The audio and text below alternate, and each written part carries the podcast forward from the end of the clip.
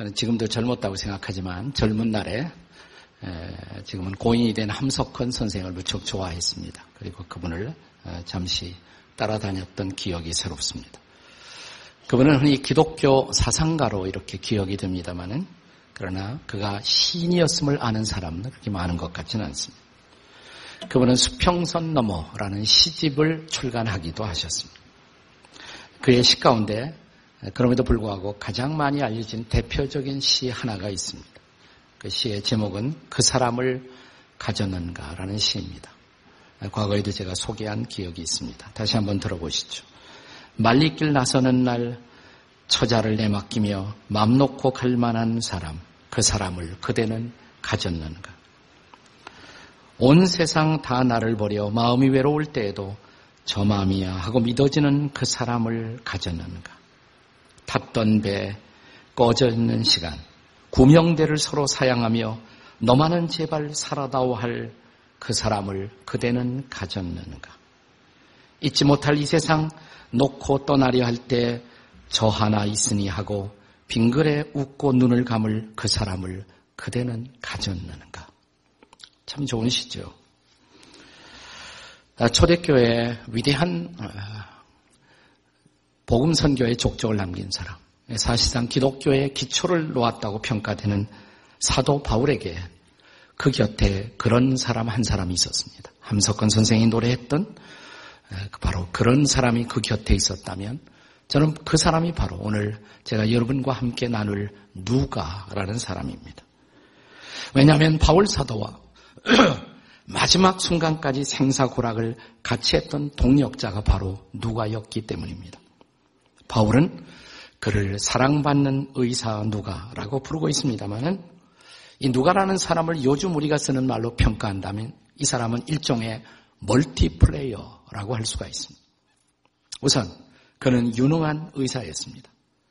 누가가 기록한 누가복음서와 또 누가가 기록한 또 하나의 책 사도행전을 읽어보면 병자들에 대한 의학적 묘사들이 보통 사람들의 기록 이상을 넘어서 치밀하고 세밀하게 묘사되고 있는 모습들을 볼 수가 있습니다.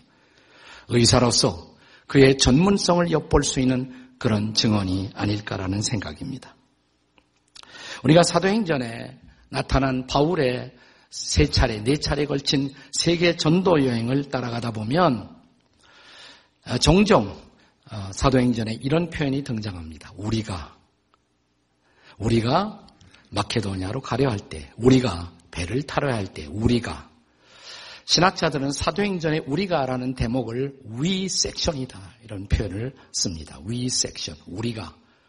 자, 그러면 우리가라는 표현을 쓸 때 사도행전의 저자인 누가는 자기 자신을 포함시키고 있는 것이죠. 우리가 배를 타려 할 때, 우리가 아, 빌립보로 가려 할 때, 우리가라는 표현입니다. 그러니까 얼마나 아, 이 우리가라는 표현 속에서 이 누가라는 사람이 바울의 전도 여행 속에 중요한 역할을 하면서 동행했는가를 알 수가 있습니다. 여러분이 사도행전 앞으로 읽다가 우리가라는 표현을 어, 보시게 되면 그냥 지나치지 말고 한 번 더 읽어보세요. 우리가 그러면 아, 거기에 누가가 들어있다 생각하시면 됩니다. 우리 한국에서는 우리 남자들이 아, 좀술 한 잔 걸치고 마음에 기분이 들뜨게 되면 함께 이런 말을 쓰죠. 우리가 남이가 이런 표현을 많이 씁니다.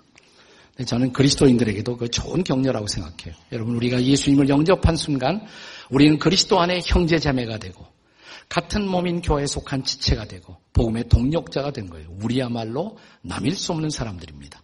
그러면 옆에 있는 사람 두 사람씩 짝을 지시고 한 사람이 우리가 그러면 옆에 사람이 힘차게 남이가 우리 한번 해보시겠습니다. 자 두 사람씩 시작 아, 해보라 그러면 좀 해봐요. 그거 이렇게 어려워요? 예, 다시 한번 한 사람이 우리가 그러면 남이가 다 같이 시작. 아, 예, 참 좋습니다.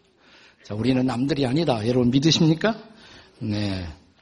자, 우리가 고린도서에 보시면 바울이 이런 고백을 합니다. 내 육체에는 가시가 있었다. 난치의 질병이 있었단 말입니다. 난치의 질병. 자, 그러면 평생 난치의 질병을 앓고 있었던 바울 사도의 입장에서는 의사 누가가 그 곁에 있어서 동행하며 그를 도왔다는 사실은 얼마나 바울에게 커다란 격려와 위로가 될 수가 있었을까요? 자, 이제 바울이 그의 생애 마지막 편지를 씁니다. 디모데 후서라는 편지입니다. 이 디모데 후서에 보시면 디모데 후서 4장 11절에 바울은 이런 기록을 남깁니다. 아주 애잔한 기사예요. 바울의 고백입니다. 누가만 나와 함께 하느니라. 많은 사람들이 바울의 곁을 떠나기도 했습니다. 많은 사람들이 바울을 뒤에서 다른 의미로 바울의 더 이상 영향력이 사라지다 아, 바울을 비난하는 사람들도 없지 않았습니다. 그러나 끝까지 바울의 곁을 지켰던 사람. 그래서 바울의 입술로 고백되기를 누가는 나와 함께 하느니라.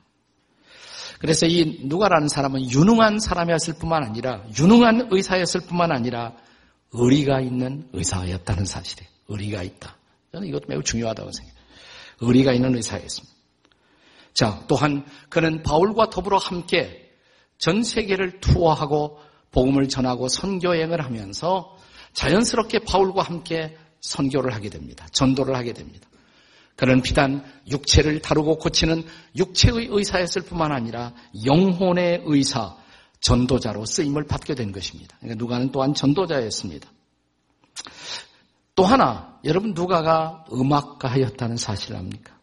누가는 또한 음악가라고도 할 수가 있는 사람입니다. 누가복음에 보면 여러 차례 아주 위대한 노래들이 등장합니다. 음악들이 등장합니다. 그리고 실제로 그것은 나중에 기독교 교회 음악사에서 위대한 음악으로 탄생하게 됩니다. 우선 누가 보면 1장 46절부터 56절 사이에 마리아의 찬미가 등장합니다. 마리아의 찬미. The Magnificat라는 유명한 음악으로 나중에 소개되게 됩니다. 1장 67절부터 79절까지는 사가랴의 노래, 사가랴의 노래, The Benedictus라는 그런 교회 음악으로 나중에 탄생하게 되죠. 또 2장 13절부터 14절 사이에는 소위 천사들의 노래, the Gloria라고 불리워지는 위대한 노래가 거기 소개됩니다. 그런가 하면 2장 28절부터 32절까지는 시몬의 노래, the Nunc Dimittis라고 불리워지는 그 노래가 소개되고 있습니다. 누가는 음악가이기도 했습니다.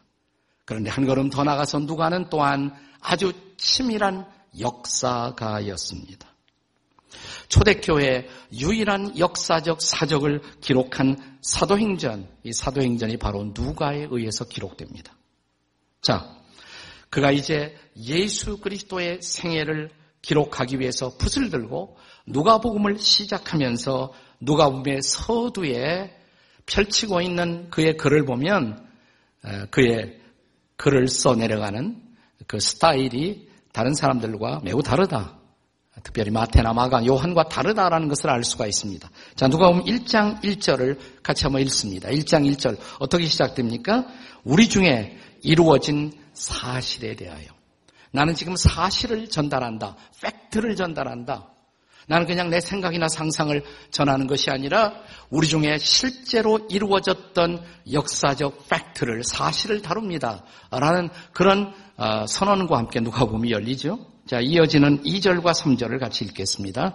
누가복음 1장 2절 3절에요. 다 같이 시작. 처음부터 목격자와 말씀에 일꾼된 자들이 전하여 준 그대로 내력을 저수하려고 붓을 든 사람이 많은지라 3절입니다. 3절. 그 모든 일을 근원부터 자세히 미루어 살핀 나도 거기까지만 하셔도 돼요. 자, 처음부터 예수 그리스도의 생애를 목격했던 목격자들이 그분의 생애를 그리고자 붓을 든 사람은 적지 않다. 그러나 나도 여기에 가담해서 그리스도의 생애를 기록하려고 하는 이유는 자, 나는 이 모든 일의 근원부터 자세히 미루어 살핀 나라고 말합니다. 여기 살폈다라는 단어가 히라보의 아크리보스라는 단어로 쓰여집니다. 근데 여기서 이 단어는 본래 정확한 연구를 뜻하는 말이에요. 정확한 연구. 이걸 요즘 우리가 사용하는 말로 바꿀 수 있다면 정확한 과학적 리서치에 근거가 해서 지금 누가복음서를 기록한다 이런 천명이 되겠습니다. 자, 여러분에게 다시 한번 당연한 사실이지만 묻습니다. 누가복음은 누가 기록했습니까? 네, 누가복음은 누가 기록했느냐면 누가가 했습니다. 맞습니다. 잊어버릴 수가 없죠.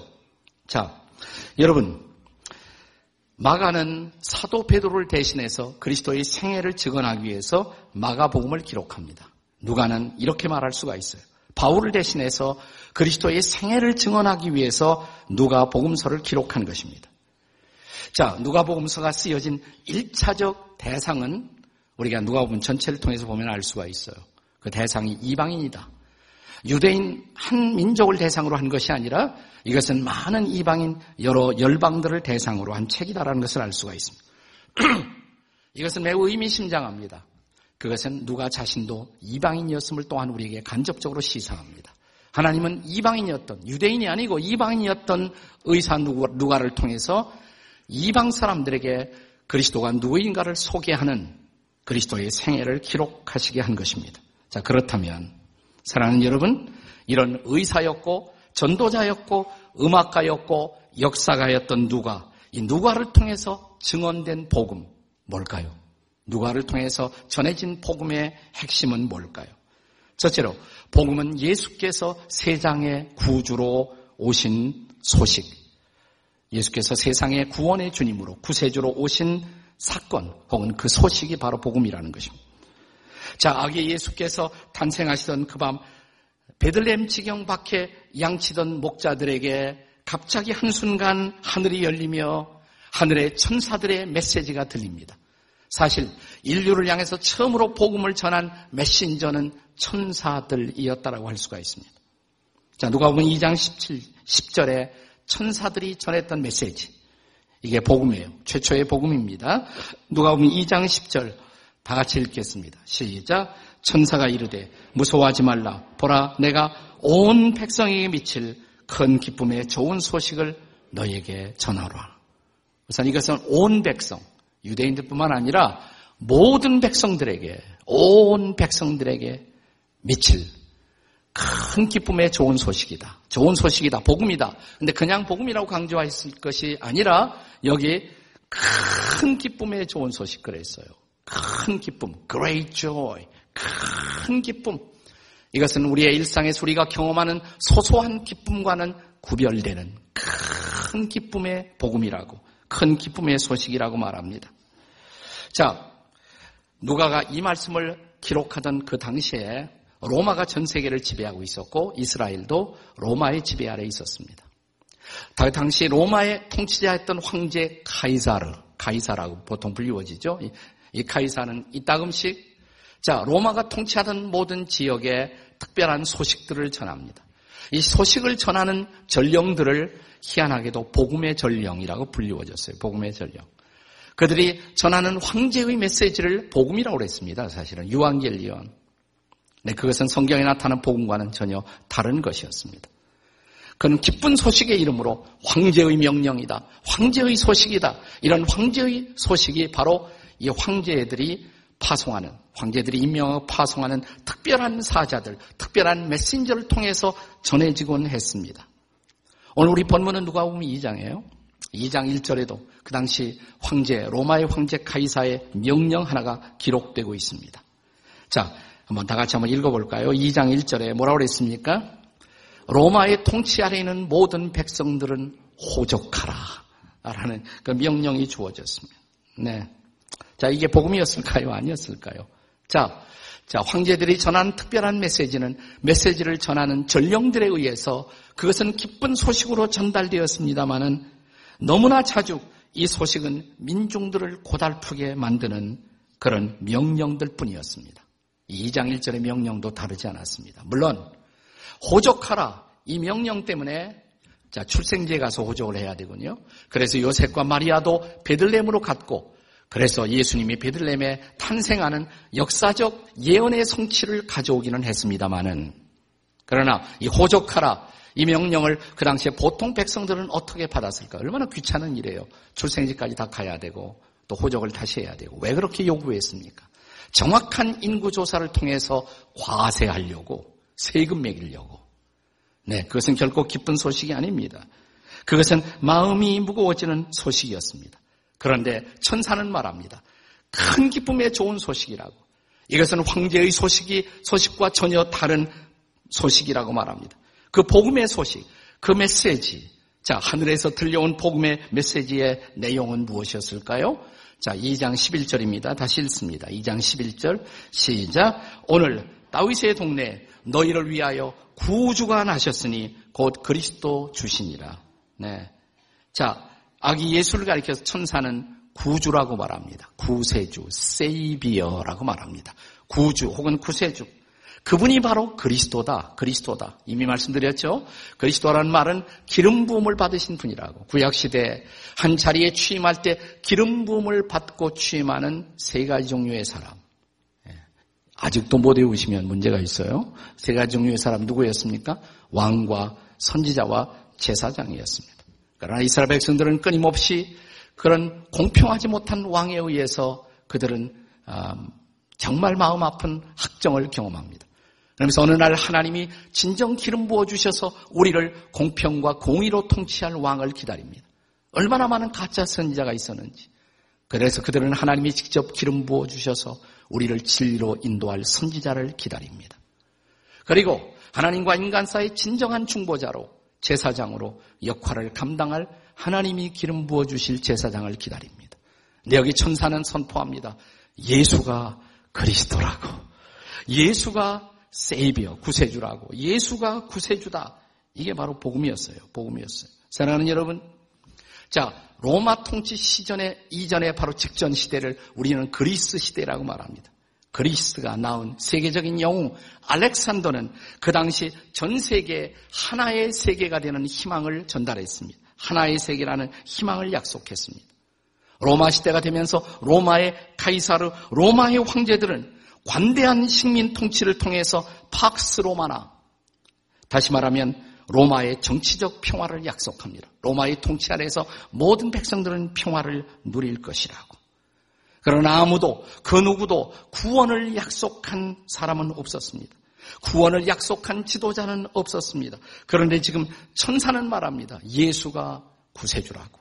예수가 구원을 주신다고. 그가 바로 구약에 약속되었던 바로 그 그리스도, 그분이 왕이시며 그분이 선지자이시며 그분이 중보자이고 제사장이라고 선언하신 것입니다. 이것이 바로 복음인 것이에요. 이것이 바로 누가가 전한 복음입니다. 그가 오심으로 예수께서 구세주로 오심으로 말미암아 주 예수를 믿으라. 그리하면 너와 내 집이 구원을 얻으리라라는 복음이 선포된 것입니다. 여러분 사도행전에 나타나는 주 예수를 믿으라. 그리하면 너와 네 집이 구원을 얻으리라. 이것도 누가가 기록한 말씀이에요. 누가가. 또 사도행전 4장에 천하 인간의 구원을 얻을 만한 다른 이름을 주신 이 없다. 다른 이로서는 구원을 얻을 수가 없나니 오직 예수의 이름. 그 이름이 바로 구원이라고 선포한 사람이 바로 누가였던 것입니다. 그를 믿음으로 그 예수를 구세주로 믿음으로 우리는 구원의 놀라운 축복을 누리게 되었고 그 예수를 믿음으로 우리는 하나님과 평화하게 되었고 그리고 하나님의 평화가 우리 안에 들어왔고 로마의 통치자가 약속했지만 실현하지 못한 평화, 피상적인 정치적 평화가 아니라 우리의 마음 깊은 곳에서 누릴 수 있는 진정한 평화. 바로 누가가 전한 복음은 예수께서 구원에 주로 오셔서 인생이 갈망하던 진짜 평화, 참 평화를 그의 믿는 사람들에게 주셨다는 사실. 이것이 바로 누가가 전한 복음인 것입니다. 누가가 전한 복음 뭐였을까요? 두 번째로 그 복음은 예수로 말미암은 죄 사함의 소식입니다. 이미 예수께서는 구원을 선물로 갖고 오셨다고 말씀을 드렸습니다. 그런데 이 구원의 성경적 의미를 이해하기 위해서는 이 구원이라는 단어와 함께 나란히 함께 이해할 또 하나의 중요한 단어가 있어요. 그것은 죄예요. 이 죄라는 단어를 이해하지 못하고 구원을 이해할 수가 없습니다. 기독교 서클 안에 이 복음을 어, 전통적이고 복음적인 그리스도인들이 해석하는 것과 좀 달리 해석하는 분들이 있습니다. 그런 복음을 가리켜서 우리는 사회 복음 혹은 사회 구원이라고도 말합니다. 저는 성경의 복음 가운데 그런 요소들이 전혀 없는 것은 아니라고 생각해요. 그러나 그것은 복음이 성경이 일관성 있게 전달하는 복음의 핵심은 결코 아니라고 생각합니다. 자, 사회복음이라는 것은 구원이라는 단어를 쓸 때 우리가 쓰는 단어가 좀 달라요. 자, 구원이 무엇으로부터의 구원이냐? 예를 들어서 사회적 불평등으로부터의 구원, 혹은 구조적 억압으로부터의 구원. 이것을 강조한 나머지 거기에서 구원되기 위해서 예수께서는 오셨고, 예수님은 일종의 정치적 메시아, 혁명자 같은 분이고, 그리고 이런 복음을 따르게 되면 결국 교회라는 공동체는 일종의 어떤 정치 투쟁적 성격을 가질 수밖에 없는 것입니다. 저는 사회의 정의라는 측면에서 복음의 이런 요소를 전혀 도외시할 수는 없지만 그것은 결코 성경이 가르치는 일관성 있는 복음의 핵심은 아니라고 생각합니다. 복음의 핵심은 언제나 구원이고 이 구원은 죄라는 단어를 통해서만 이해되어야 진정한 구원이 이해될 수가 있습니다. 이미 마태복음에서 다루었습니다만은 다시 한번 자 예수께서 잉태되시고 출생을 기다리는 요셉과 마리아를 향해서 전해진 복음 마태복음 1장 21절을 다시 한번 읽겠습니다. 마태복음 1장 21절 다 같이 시작. 아들을 낳으리니 이름을 예수라 하라. 이는 그가 자기 백성을 그들의 죄에서 구원할 자이십니다. 자, 자, 우리를 어디에서 구원한다고 그랬어요? 죄에서 이게 중요해요. 죄로부터 구원할 자다. 단순히 사회적 억압으로부터 우리를 구원하신 분이 아니라 죄로부터 우리를 구원할 자이십니다. 그러므로 우리가 증거하는 이 구원의 복음은 그 구원의 전제가 바로 죄로부터의 회개, 죄로부터의 돌이킴인 것입니다. 죄 속에 빠져 있는 내 비참한 실존을 깨닫고 죄 문제를 해결하지 않고 결코 나는 새로운 인생을 살 수가 없다는 사실을 깨닫고 죄로부터 돌이키고 예수 그리스도를 믿는 순간 구원이 우리에게 임하는 것입니다. 흔히 교회 생활을 하면서도 구원에 감격이 없는 사람이 있어요. 구원에 확신이 없는 사람이 있어요. 구원에 기쁨이 없는 사람이 있어요. 왜 그럴까요? 저는 그것은 진정한 죄로부터의 돌이킴이 없기 때문에 진정한 죄로부터의 회개가 없기 때문에 우리가 죄로부터 회개했을 때 자, 이 죄는 나를 파멸시킬 수밖에 없고 이 죄 때문에 나는 하나님의 진노를 피할 수가 없었지만 그러나 이 죄를 예수가 짊어지시고 십자가에서 거룩한 피를 흘리심으로 그가 내 죄값을 지불하시고 그래서 그 예수가 나의 구주와 주님이심을 깨닫고 고백하는 순간 아 주님이 나를 구원하시며 어찌 그리 감격인지요. 거기 구원의 기쁨과 구원의 감격이 고백될 수가 있는 것입니다. 네, 그래서 누가는 이 복음 전파를 설명하면서 복음을 전파한다는 말을 다른 말로 누가는 죄 사함을 얻게 하는 회개를 전파하는 것이다. 이런 표현을 사용합니다.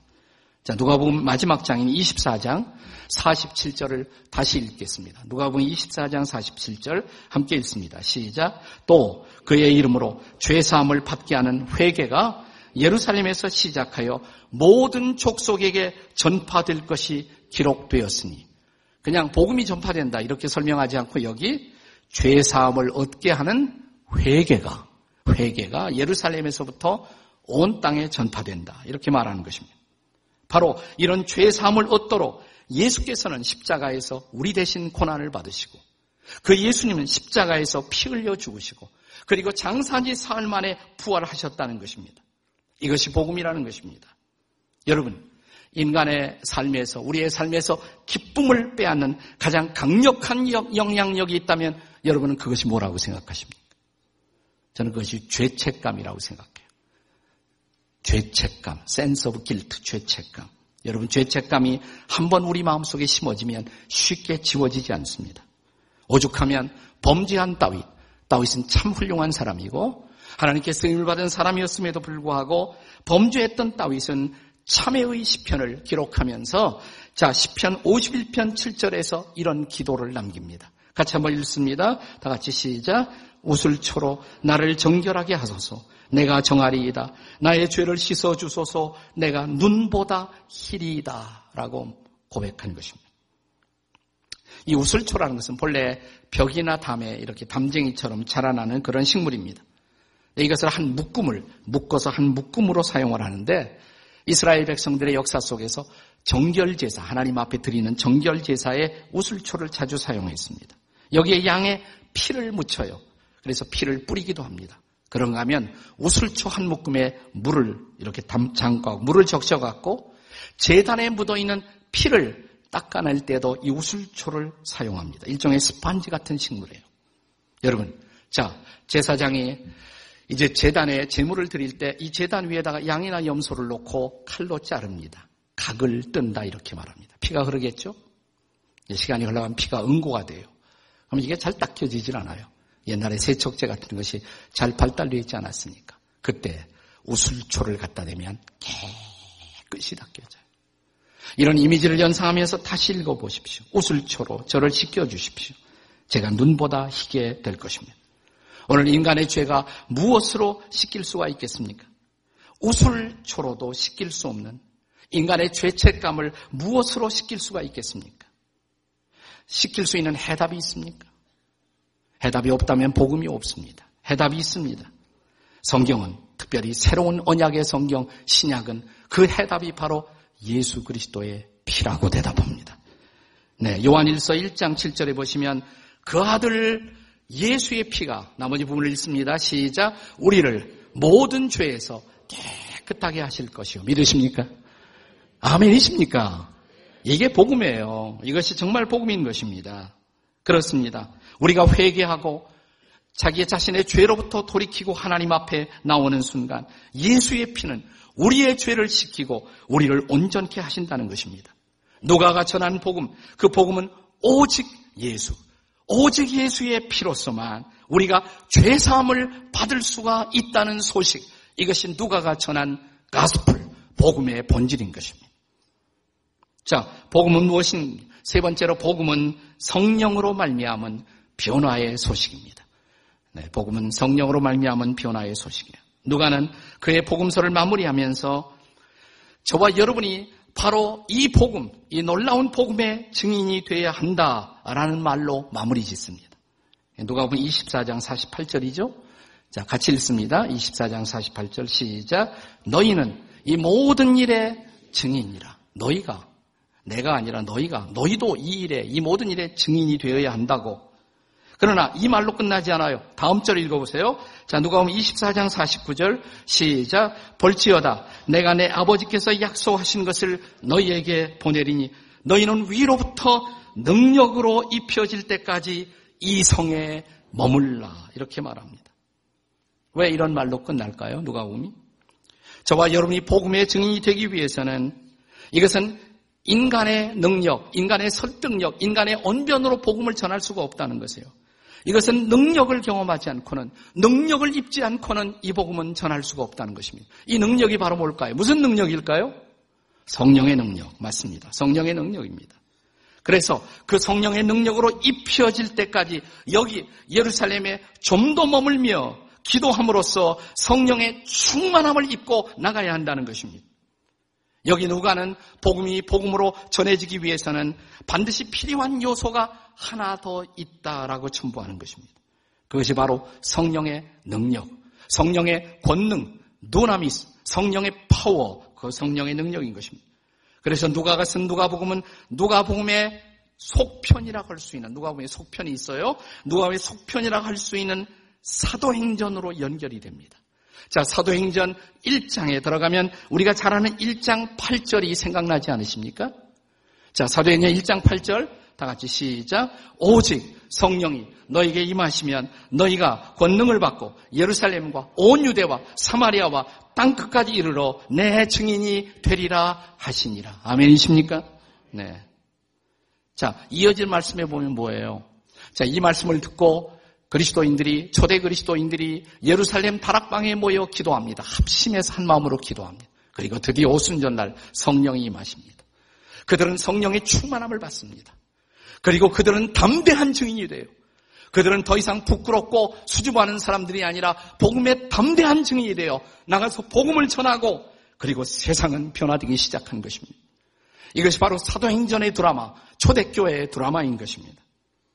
사랑하는 여러분, 여러분은 세상에서 가장 힘든 일이 뭐라고 생각하십니까? 가장 힘든 일. 저는 그것이 목회하면서 느낀 것인데 더 절실하게 인간의 변화다라는 생각이 돼. 인간의 변화다. 인간 변화가 얼마나 어려운가?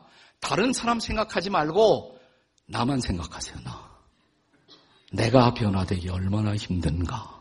여러분 이거 묵상하시면 돼요. 이거 생각하시면. 자, 인간 변화의 난제. 이것이 얼마나 어려운가를 예레미야 선지자는 예레미야 13장 23절에서 이렇게 기록합니다. 같이 한번 읽어요. 다 같이 시작. 구수인이 그의 피부를 표범이 그의 반점을 변하게 할 수가 있느냐? 할 수 있을진데 악에 익숙한 너희도 선을 행할 수 있으리라. 저는 이 구절을 읽을 때마다 늘 생각나는 사건이 있는데 제가 구수인 얘기를 어느 날 했어요. 그리고 제 아내가 바로 구수 여자입니다. 그랬어요. 그러니까 교인 한 사람이 고민이 되더래요. 무슨 말로, 무슨 의도로 목사님이 그 얘기를 했을까? 아내가 구수 여자라니. 근데 이분이 구수란 뜻을 모르니까 혼자 계속 생각하다가 나름대로 결론을 내렸어요. 우리 사모님 피부를 보니까 조금 검은데 이렇게 하얗지 않고 아마 구슬린 여자를 구수 여인이라고 그러는 모양이다. 이렇게 결론을 내리셨대요. 그 결론이 과히 틀리진 않습니다. 아, 근데 이 구수란 말이 북아프리카 지역을 말하는 거예요. 지금의 에티오피아 지역. 아, 흑인들이 있잖아요. 흑인들. 흑인들의 피부. 그 피부가 쉽게 변하느냐 이 말이에요. 내가 안 좋아한다고 해서 피부가 쉽게 변하느냐. 뭐 요즘 성형수술하고 벨집다 하지만 보톡스하고 네. 더 이상 이 땅에 할머니는 존재하지 않는다. 네. 아주머니 다음 단계는 보톡스 아주머니만 존재하지. 네. 네. 근데 그 피부가 쉽게 변하느냐 이 말이에요. 표범의 반점, 표범의 반점이 변하느냐 이 말이에요. 변하지 않죠. 변할 수 있다면 너희도 변할 수가 있다. 근데 변하지 않는다는 것이에요. 인간의 변화, 그것은 어려운 정도가 아니라 그것은 거의 불가능한 것입니다. 자, 그렇다면 우리에게 희망이 없단 말입니까? 그렇다면 우리에게 복음은 없단 말입니까? 아닙니다. 희망이 있습니다. 복음이 있습니다. 자, 예레미야 선지자는 그의 희망의 이야기를 계속합니다. 드디어 예레미야 31장 31절에서 예레미야 선지자는 비장의 카드를 꺼냅니다. 이렇게 힘든 인간의 변화.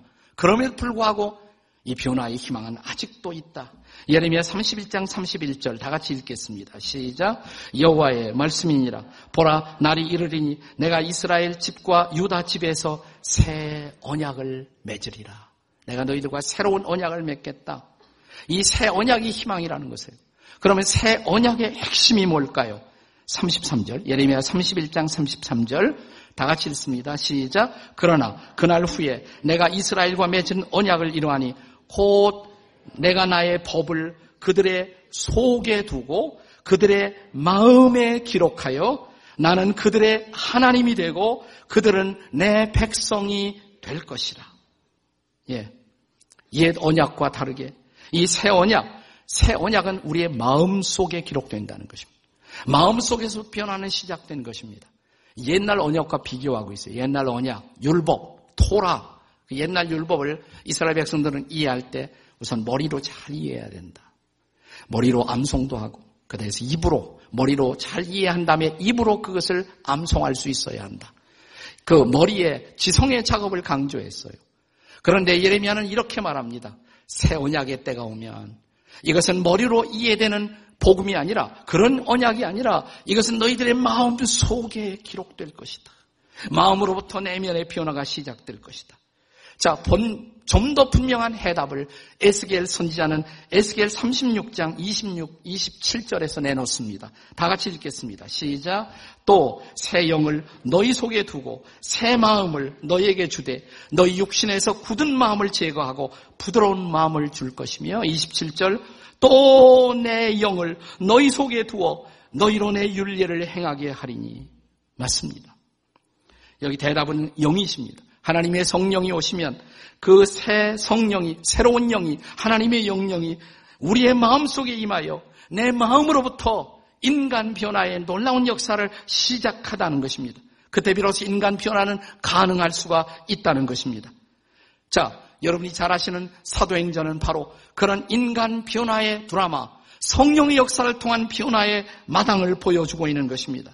누가는 오순절날 임하신 성령, 그리고 사람들이 성령에 충만하고 성령을 통한 부흥을 경험했을 때 그날 설교의 핵심이었던 그날 오순절날 설교했던 베드로 설교의 마지막 결론을 이렇게 소개합니다.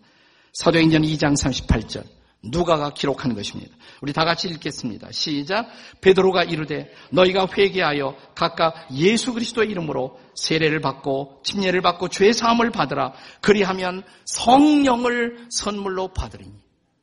우리가 회개하고 예수님을 믿는 순간 선물이 있어요. 성령이 주어진다는 것입니다. 믿으시기 바랍니다. 내 안에 성령께서 오십니다. 그리고 내가 그 성령으로 다스림을 받으면 그 성령으로 충만함을 입으면 사랑하는 여러분, 내 안에 놀라운 변화가 시작됩니다. 내가 변하기 시작합니다. 뿐만 아니라 우리는 이 복음의 놀라운 가치를 깨닫고 이 복음을 전하기 시작합니다. 내 이웃들이 변합니다. 그리고 마침내 세상이 변하기 시작합니다. 이것이 바로 누가가 보았던 복음의 비전인 것입니다. 사랑하는 여러분, 인간의 어떤 철학, 인간의 어떤 도덕, 인간의 어떤 이념으로도 불가능했던 놀라운 변화가 시작됩니다. 이것은 오직 성령으로 말미암은 변화인 것을 믿으시기 바랍니다. 그렇습니다. 우리가 예수 그리스도를 내 생의 구주와 주님으로 모시고 그리고 성령으로 충만함을 입으면 내가 변하고 내 이웃이 변할 것입니다.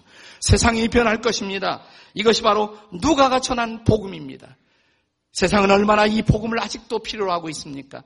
이 누가의 복음이 다시 이 땅에 전하지, 전해지기 위해서 누가가 사모했던 성령, 그 성령의 은혜를 사모하고 엎드려 성령의 충만함을 입으십시오. 그러면 변화가 시작될 것입니다. 내 깊은 곳에서부터. 그리고 내 이웃들이 변할 것입니다. 그리고 세상 변화가 시작될 것입니다. 변화의 희망을 붙잡는 이 새해가 될 수 있기를 주의 이름으로 축복합니다.